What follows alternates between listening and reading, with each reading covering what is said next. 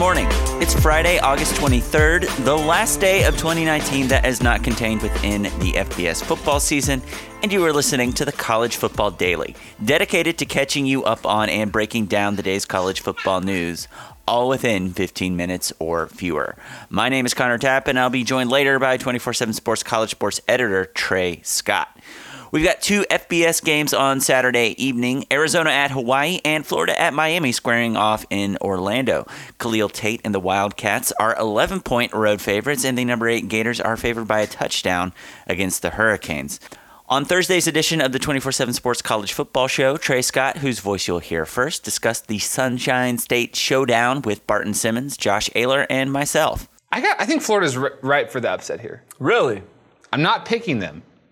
But I, I think if it was anyone who I trusted a little bit more than Miami, I would be picking Florida to lose. I, I like Miami. I like Manny Diaz. I like the de- I like the defense. Maybe Jarren Williams is good. But too many questionables here. But this feels like a game in which we're going to learn a lot about both teams. Well, you, you don't say. Week one, week zero, yeah, we're going to learn a lot about both teams. I think that's a good analysis. But I think my concern here is Felipe Franks, who's what, redshirt junior at this point, uh, head-to-head with the redshirt freshman and Jarren Williams, who surprised some by winning the job. I think probably he is the best quarterback on that Miami roster. It was the right move, but He's still you still start one. It's still start one on a big stage against a rival, against a really um, good coach at developing and scheming open or, or, or um, allowing a quarterback to be successful in Dan Mullen and Felipe Franks. So I think that's a concern. I think a redshirt freshman starting at right tackle for Miami, a true freshman starting at left tackle for Miami against a Todd Grantham defense that's going to be uh, aggressive, blitzing, um, confusing.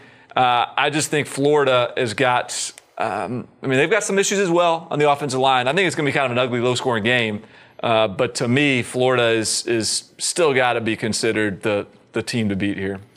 Is there any scenario where Tate Martell gets in at quarterback? Like maybe – Quarterback? Yeah. I'm just saying like where yeah. he had uh, – Williams has a short lease. Or, or oh, whatever. I don't know. I, I, would, if, I wouldn't be shocked if there was some sort of. I mean, Ohio State played him last year, for goodness sakes, as like a pack, like a sakes. situational quarterback. So I guess there, there's no reason to think maybe there's not some packages in there for Tate Martell.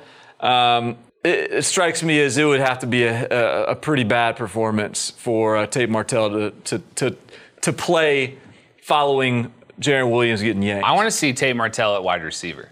I think I'd the love internet to see would that. explode. You were kind of on that train two weeks ago.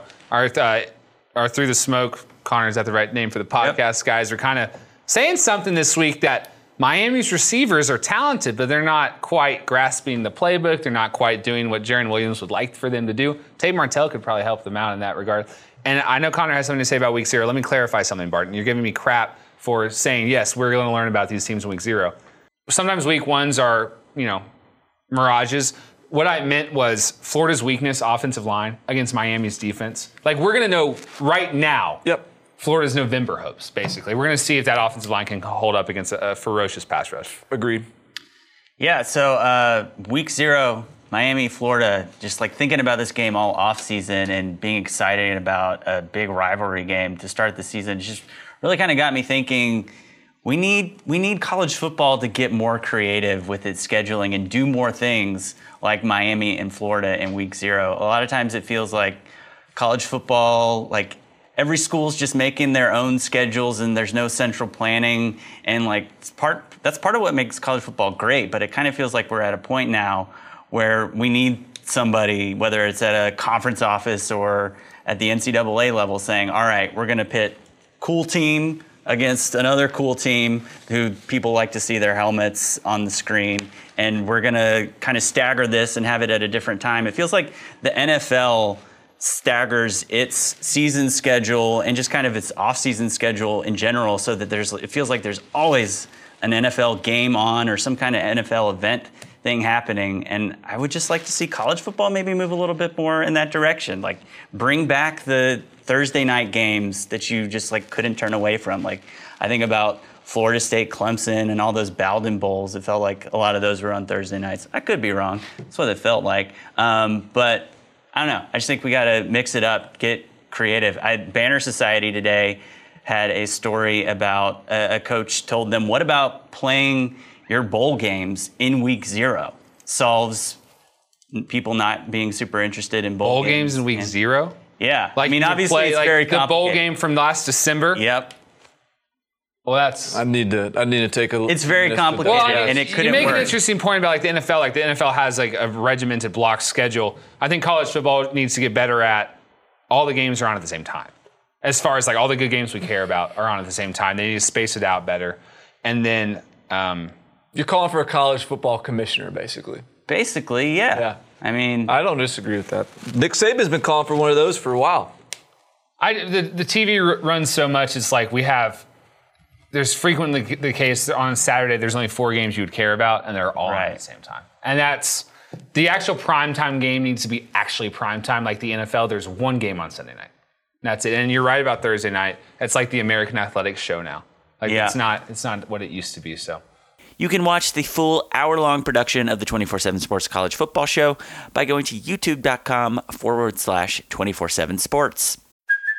Hey, it's Kaylee Cuoco for Priceline. Ready to go to your happy place for a happy price? Well, why didn't you say so? Just download the Priceline app right now and save up to sixty percent on hotels. So whether it's Cousin Kevin's Kazoo Concert in Kansas City, go Kevin, or Becky's Bachelorette Bash in Bermuda, you never have to miss a trip ever again. So download the Priceline app today. Your savings are waiting.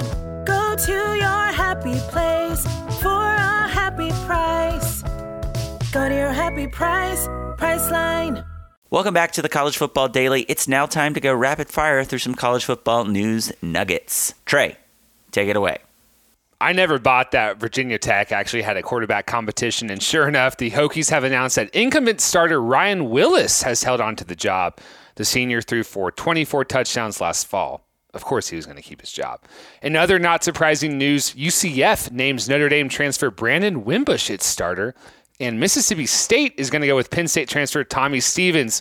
U C F was down to really just Wimbush after Dariel Mack broke his ankle this summer. Those two were battling to replace Mackenzie Milton this season. And Stevens left Happy Valley to re- reunite with former offensive coordinator Joe Moorhead in Starkville. Last week, Hugh Freeze was admitted to the hospital after doctors discovered a dangerous strand of staph in his bloodstream, and Freeze underwent surgery at the University of Virginia Medical Center. Freeze initially sought medical attention that led to the discovery of the staph bacteria because of back pain related to a herniated disc.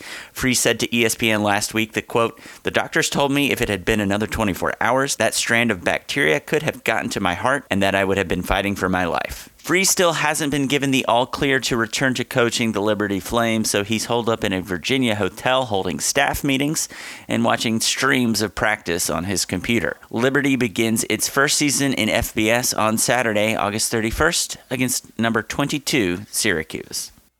Steve Wiltfong of twenty-four seven Sports reports that Tennessee has landed quarterback transfer Kasim Hill from Maryland.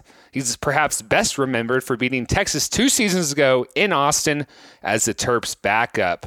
Hill will sit out this upcoming season. He's a talented former top two forty-seven recruit, but in ten starts last fall, he completed a dismal forty-nine percent of his passes. On the heels of losing the quarterback battle to true freshman Sam Howell, redshirt freshman Cade Fortin of North Carolina is entering the transfer portal. Fortin played in four games last season, preserving that redshirt. The Pac twelve has announced that it will not stage any nine a.m. Pacific time kickoffs for this season at least. The idea had been floated as the Pac twelve tries to increase its visibility among an East Coast audience.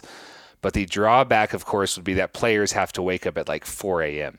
The high school football season kicks off this weekend, and E S P N will broadcast the best and the brightest on its high school football kickoff showcase. Top players to watch include Jordan Birch and Julian Fleming, two top ten prospects in the twenty-four seven Sports composite for the class of twenty twenty.